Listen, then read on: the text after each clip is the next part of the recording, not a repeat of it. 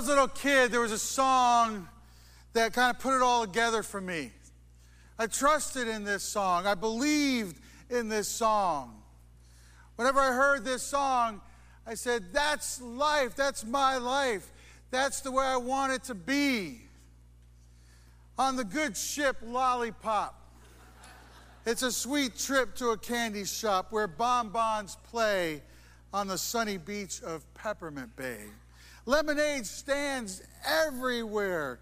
Cracker Jack bands fill the air. And there you are, happy landing on a chocolate bar.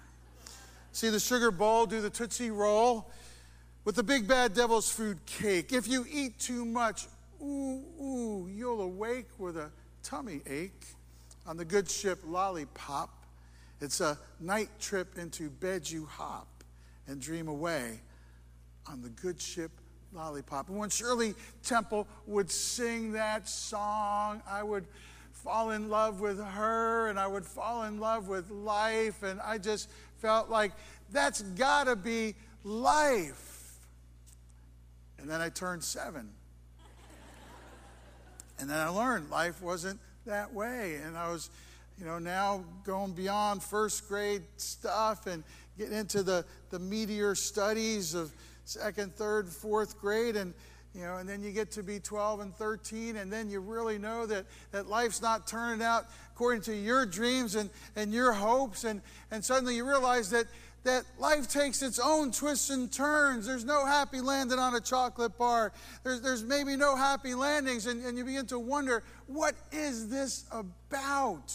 What is life about? And you think there, there are moments when everything should be good there are moments when you think everything should be celebratory and happy. I was having one of those moments last night. I went to a big Fourth of July party, block party, bash thing down in Croatan.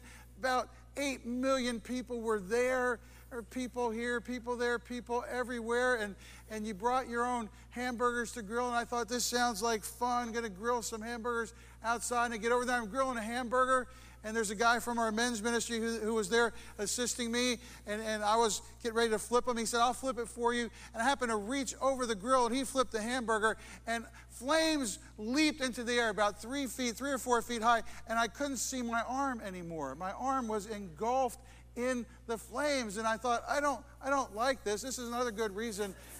This is another good reason not to go to hell right here. You know? I couldn't see my arm for a few seconds. I thought, this isn't a good thing. I didn't feel any pain. All of a sudden, the flame subsided, and I had like crispy critters all up and down my arm. My hair was like burned off. You know, my arm was as smooth as a baby's fingers. It was just, it was just, it was just smooth. And then something happened. This woman came running over with a towel, and she wiped my arm off, and then she disappeared. And I thought, God just sends women with towels when you need them. You know, there are women with towels everywhere just waiting for some man to mess up so they could rush in, just wipe everything down, and then they just disappear. You know, I thought it was going to be one of those just wonderful moments, but there I was caught in the flames. And, and I'm so far from the good ship lollipop. How do you how do you negotiate your life these days? How do you figure out where you are and who you are and where you're going with your life. And so, welcome to Soul Revolution. Welcome to Summer Fastballs, where we're going to be working through this book, Soul Revolution, and trying to figure out the very details of our lives according to God's Word, according to God's heart, according to God's mind. I'd like to talk to you today about your journey of faith and the three challenges of your journey of faith. James chapter 1. Consider it pure joy, my brothers, whenever you face trials of many kinds. It's one of the strangest verses in, in all of Scripture. Consider it joy. Be excited and happy when you face trials, when things are happening in a crazy way in your life, be happy. Doesn't even seem to make sense at first. Why? Because you know that the testing of your faith develops perseverance. Well, what's that mean? Perseverance must finish its work. Well, what's the work of perseverance? So that you may be mature and complete, not lacking anything. Perseverance has a job to you. And its job is to make you who God wants you to be. Count it pure joy because perseverance has got to do its work. If any of you lacks wisdom, he should ask God, who gives generously to all without finding fault, and it will be given to him. But when he asks, he must believe and not doubt, because he who doubts is like a wave of the sea blown and tossed by the wind. That man should not think he will receive anything from the Lord. He is a double minded man, unstable in all he does. You want wisdom? Ask God. God wants to give you wisdom, but you got to believe that He's going to give you wisdom. You see, the first challenge of the journey of faith is to keep going when everything around you isn't fair, isn't fun, and isn't working. This is the challenge of maturity or seeing life through God's eyes. When everything around you isn't fair, isn't fun, and isn't working, that's where the action is. Okay, so on Friday, I get this big envelope in the mail. And it's an intriguing envelope because it says in somebody's handwriting on the outside, personal and confidential. And it's a big brown envelope. So I tear into it, and out comes this it's a citation. You see, I was driving a friend's car, and so my friend received this and said, Well, this doesn't belong to me. This looks like this happened when Michael Simone was driving my car. And it was. That was that's me right there. And I'm driving that car. And I'm up at the, the corner of Great Neck Road and Virginia Beach Boulevard. And this citation says that I made an illegal right turn, or actually, the citation says I ran a red light. It's what it says. But I didn't run a red light. I stopped. If you examine the evidence, I encourage you to examine the evidence carefully. I stopped and then I made a right turn on red, which that lane, you see the arrow? It says you can make a right turn on red. So here I am falsely accused, and they want $50 of my money to like take care of this deal. And, and I think, I don't have time for this. I don't have time to argue this. I know I'm right. I don't want to deal with this anymore. So here, take the $50. I got to go on down the road. So I just have to deal. I have to go on with it. But then after I, I gave the $50 to be sent, I just couldn't shake it. I couldn't shake that I was falsely accused. So I wrote a letter to the mayor. Dear Will Sessoms, of all the, the low down, cheesy ways to shake people down for money for the coffers of Virginia Beach. You know, taking pictures of pastors while they're going on some kind of missionary, visionary, visiting people in the hospital trip down Virginia Beach Boulevard is, is one of the biggest political boondoggles of your career, sir. I urge you, if you would like forgiveness of your sins, to send $50 to the Togo Mission Fund at Spring Branch Community Church.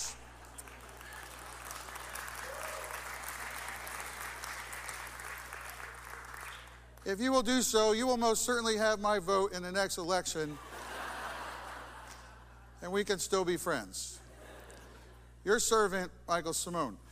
Uh, you know, I, it wasn't fair. It wasn't right but I had to just go on with my life. The first challenge of the journey of faith is to keep going when everything around you isn't fair, isn't fun, and isn't working. This is the challenge of maturity We're seeing life through God's eyes. There are times when it's just not worth it to prove you're right, even though you are right. Knowing when to just move on comes from a land called maturity, and God wants your mind to live there. God wants your mind to live in the land of maturity. There are times the journey of faith will have you move on from relationships that aren't working, and it's just time to move on. There are times when the journey of faith will have you move on from employment that isn't working. And you could argue backwards and forwards how great an employee you are and that you fulfilled all the requirements that were put before you. But sometimes you just got to move on. There are times when the journey of faith will have you move on from a simplistic faith that isn't working anymore because simplistic faiths have a way of breaking down. Not everything everybody tells you about faith is right. You got to get to the deeper requirements of faith. Consider it pure joy whenever you face trials of many kinds, because you know that the testing of your faith develops, develops perseverance. Perseverance must finish its work so that you will be mature and complete, not lacking anything. The first time you come up against something you can't control by your own power and resources is the first time you will move toward maturity. What you do in those moments is a test of your Christian character. The journey is always about Christian character. Christian character is always about faith. If you rant and rave against the unfairness of life, you're missing the point of the life God is trying to give you. So, what's unfair in your life right now? What's unfair in your life today? How is God deepening you through whatever that is? That's the important part of your journey of faith. Let's look at verse 12. Blessed is the man who perseveres under trial because when he has stood the test, he will receive the crown of life that God has promised to those who love him. You want to be blessed? Don't rant and rave against the unfairness of life and miss the point. How's God trying to deepen your life today through what's unfair? The first challenge of the journey of faith is to keep going when everything around you isn't fair, isn't fun, and isn't working.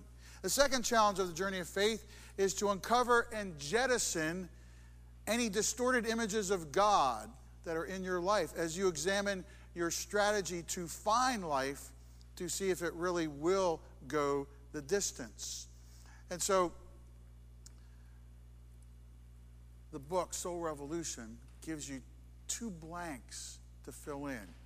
John Burke gives you two blanks to fill in to help you know and understand if you're having accurate views of God and accurate understandings of a strategy for life that will work, or if you don't. It's on page 22. He says, fill in these blanks. If only, if only this, or if I just if I just fill that in, then I will have the life I've always wanted. If only this could be, if only that didn't happen, or if I just could get here, if I just could have that, if I just could, could go this direction, then I will have the life I've always wanted.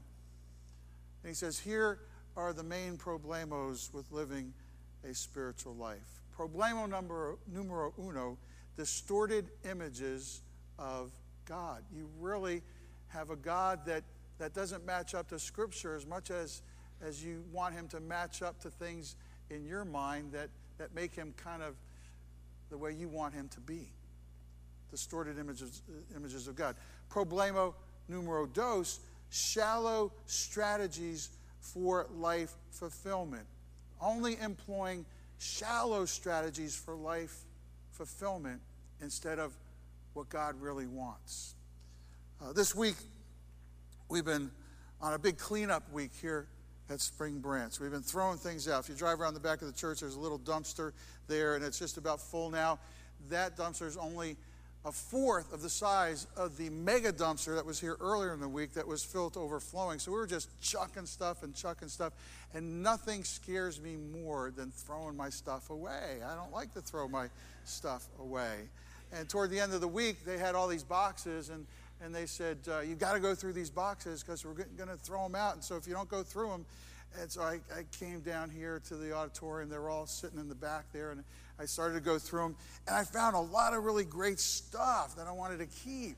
And one of the files that I found was a file that I had from a long time ago that had an old Nike ad. It was about, maybe you remember, it ran in Sports Illustrated for a couple of months. It was about a nine or 10 page, maybe even 12 page ad that was just like a story about your life and just kept going. It was kind of like the journey of your life as a, as a Nike person and just kept on going until all the way through. It must have cost millions and millions of dollars to have this ad.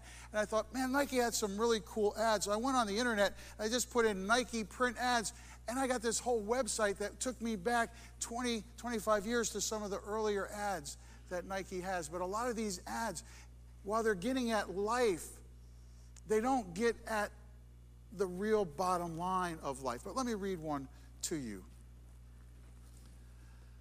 I don't want 15 minutes of fame. I want a life. I don't want to be a flash in the pan. I want a career. I don't want to grab all I can. I want to selectively choose the best. I don't want to date a model. Okay, so I do want to date a model. But the rest of my goals are long term, the result of day to day determination. Along the way, there will surely be moments of brilliance. I am, after all, me. But the moments will add up to something greater a record of excellence, a plaque in a hall, my name on a sandwich, a family that's a team. I'll never look back with regret. I hope to be remembered, not recalled. And I hope to make a difference. The problem with these ads is they're, they're good and they kind of get us feeling some of the juices of life that, that make our, our lives go. But at the end, it really is more about you, or it's really more about the person. It's kind of about where you're going and where you want to go and what you want. And life is so much bigger than that. And so, how can you get beyond a distorted image of God, a distorted image of yourself? How can you get beyond shallow strategies for life fulfillment. Let me read you a passage of Scripture and then ask you a couple of questions. 1 John chapter 4. Dear friends, let us love one another, for love comes from God. Everyone who loves has been born of God and knows God. Whoever does not love does not know God, because God is love. This is how God showed his love among us. He sent his one and only Son into the world that we might live through him. This is love. Not that we loved God, but that he loved us and sent his Son as an atoning sacrifice for our sins. Dear friends, since God so loved us, we also ought to love one another. No one has ever seen God, but if we love one another, God lives in us, and his love is made complete in us. We know that we live in him and he in us because he has given us of his spirit. And we have seen and testify that the Father has sent his Son to be the Savior of the world. In those two verses right there, you see the doctrine of the Trinity. The word Trinity is never used in the Bible, but the early church leaders looked and looked and looked and they said, There's one God, but there's three persons in that one God the Father, the Son, and the Holy Spirit. And there's a place in the New Testament where you see that in two verses. We know that we live in Him and He in us because He has given us of His Spirit. And we have seen and testified that the Father has sent His Son to be the Savior of the world. If anyone acknowledges that Jesus is the Son of God, God lives in Him and He in God.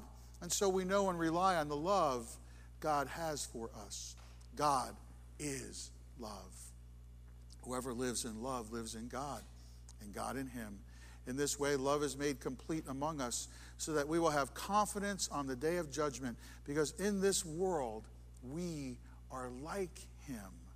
There is no fear in love, but perfect love drives out fear, because fear has to do with punishment. The one who fears is not made perfect in love. We love because he first loved us. If anyone says, I love God, yet hates his brother, he is a liar. For anyone who does not love his brother, whom he has seen, cannot love God, whom he has not seen. And he has given us this command whoever loves God must also love his brother. Two questions, and then a third. Who is God? Lay aside your preconceived ideas about God. Lay aside a God who is watching you to judge you, who's watching you to, to punish you. Lay that aside. Who is God? God is love. His love for you is so far reaching and overwhelming that He would send His Son into the world to save you. This is the God that we, we love because He first loved us. It's a reciprocal relationship of love that was first generated by the creator of the universe who made you in his image and wants more than anything else for you to know him through his son Jesus Christ. Who is God? That's who God is. And then the second question what's the best strategy for living life? It's love.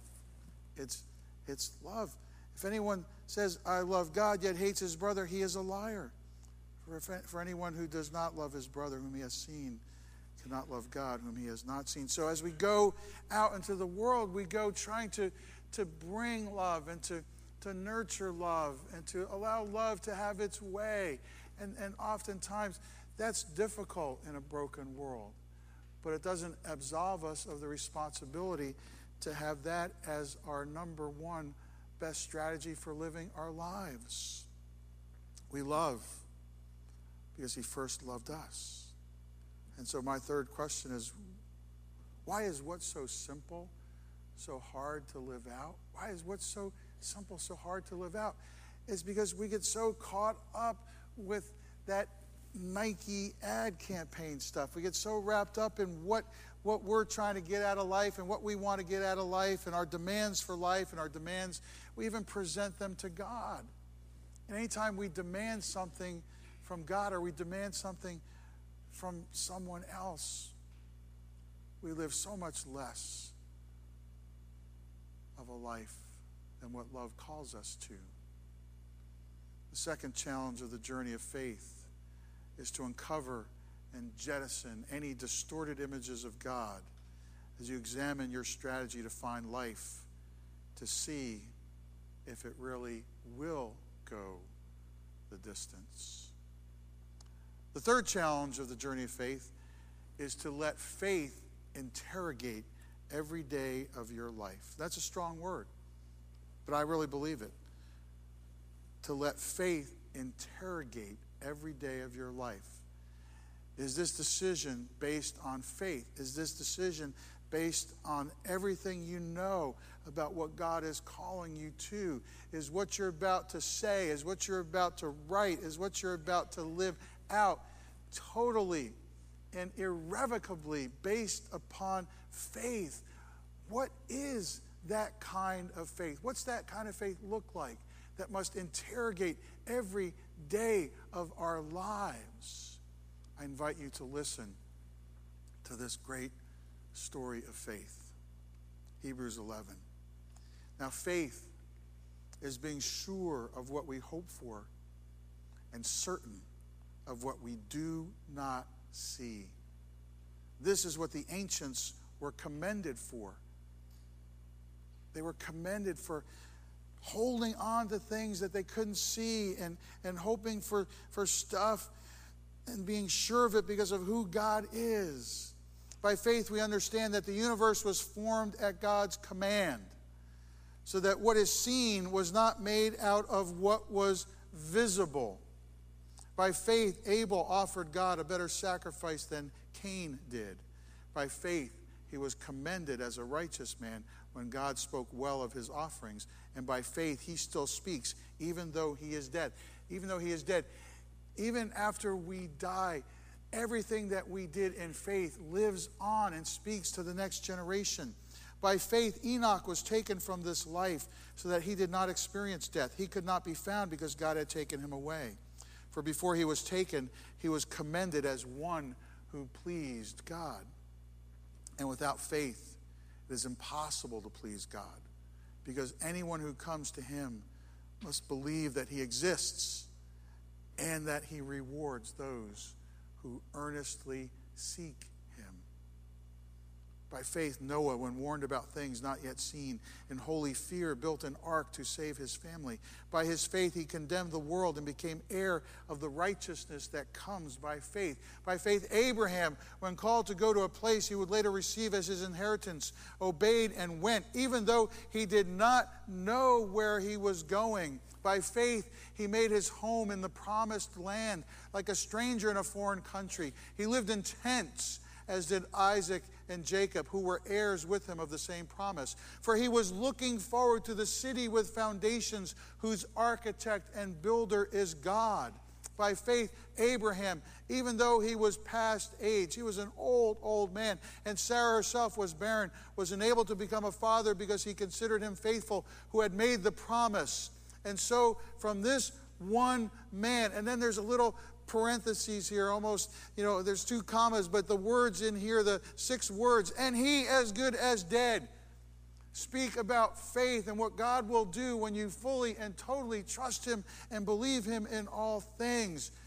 And so, from this one man, and he as good as dead, came descendants as numerous as the stars in the sky and as countless as the sand on the seashore. All these people were still living by faith when they died. They did not receive the things promised. They only saw them and welcomed them from a distance. And they admitted that they were aliens and strangers on earth.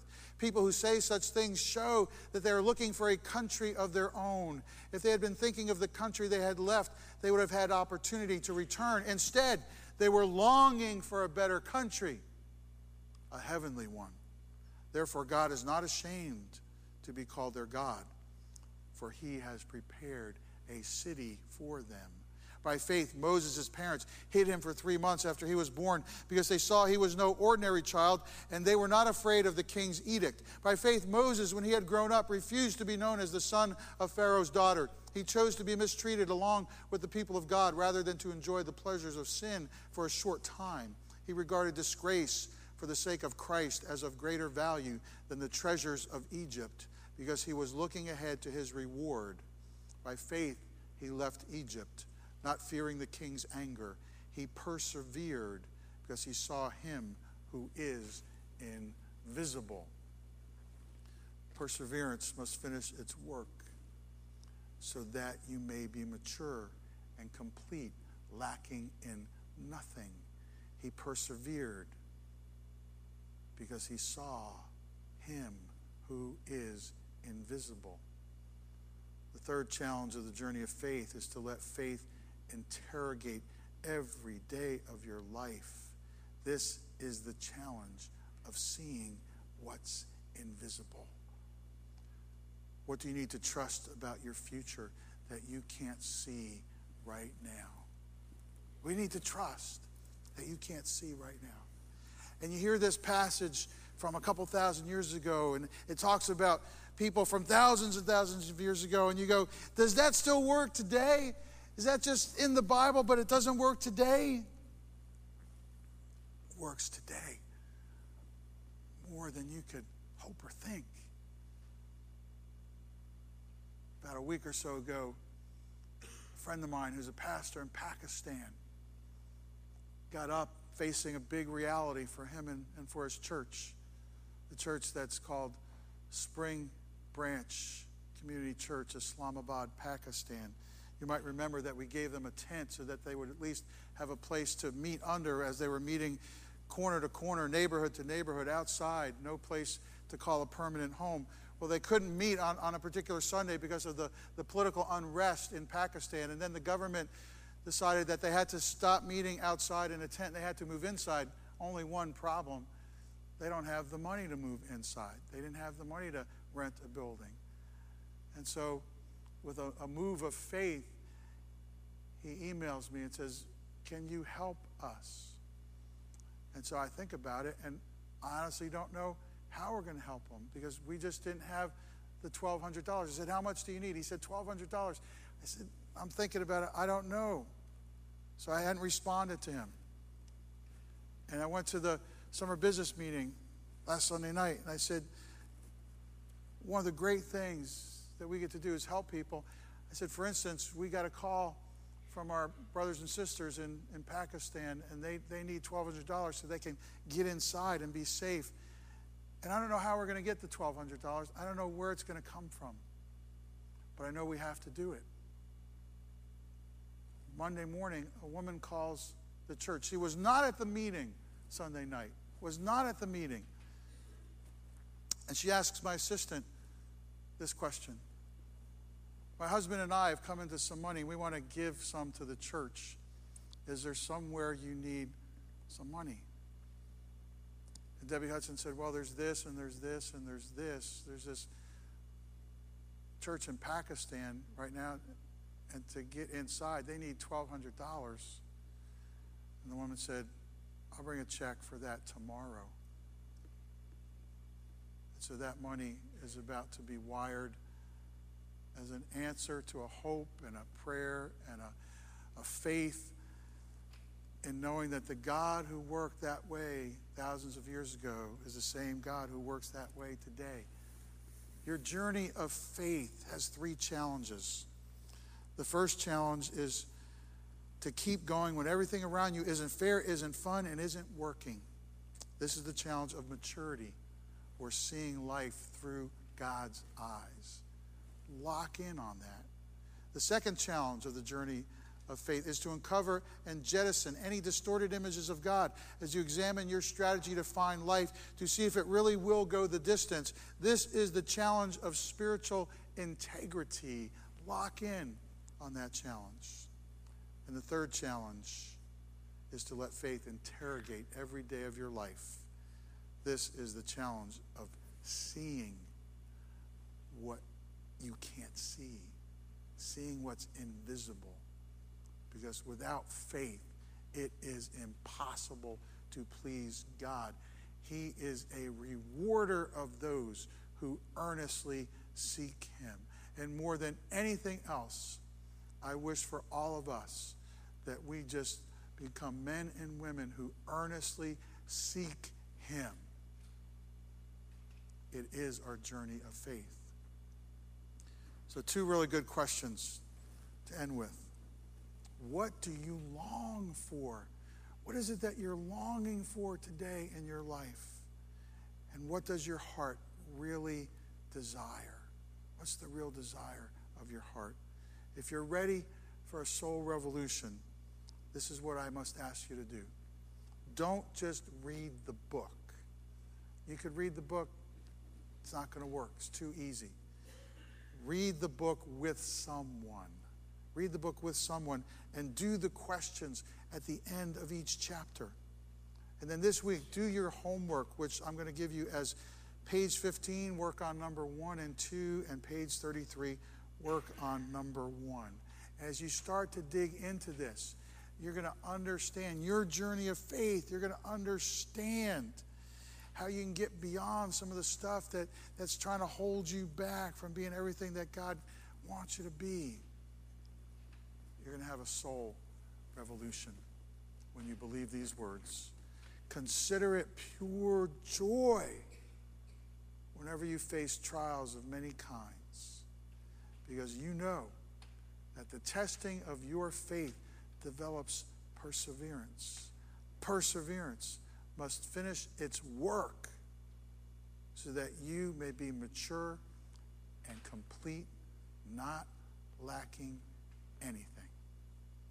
Dear Heavenly Father, we are humbled that you would love us so much to work in our lives like this, to transform us. Father, help us to, to really live these challenges of the journey of our faith. Help us to do that as men and women individually. Help us to do that as the church.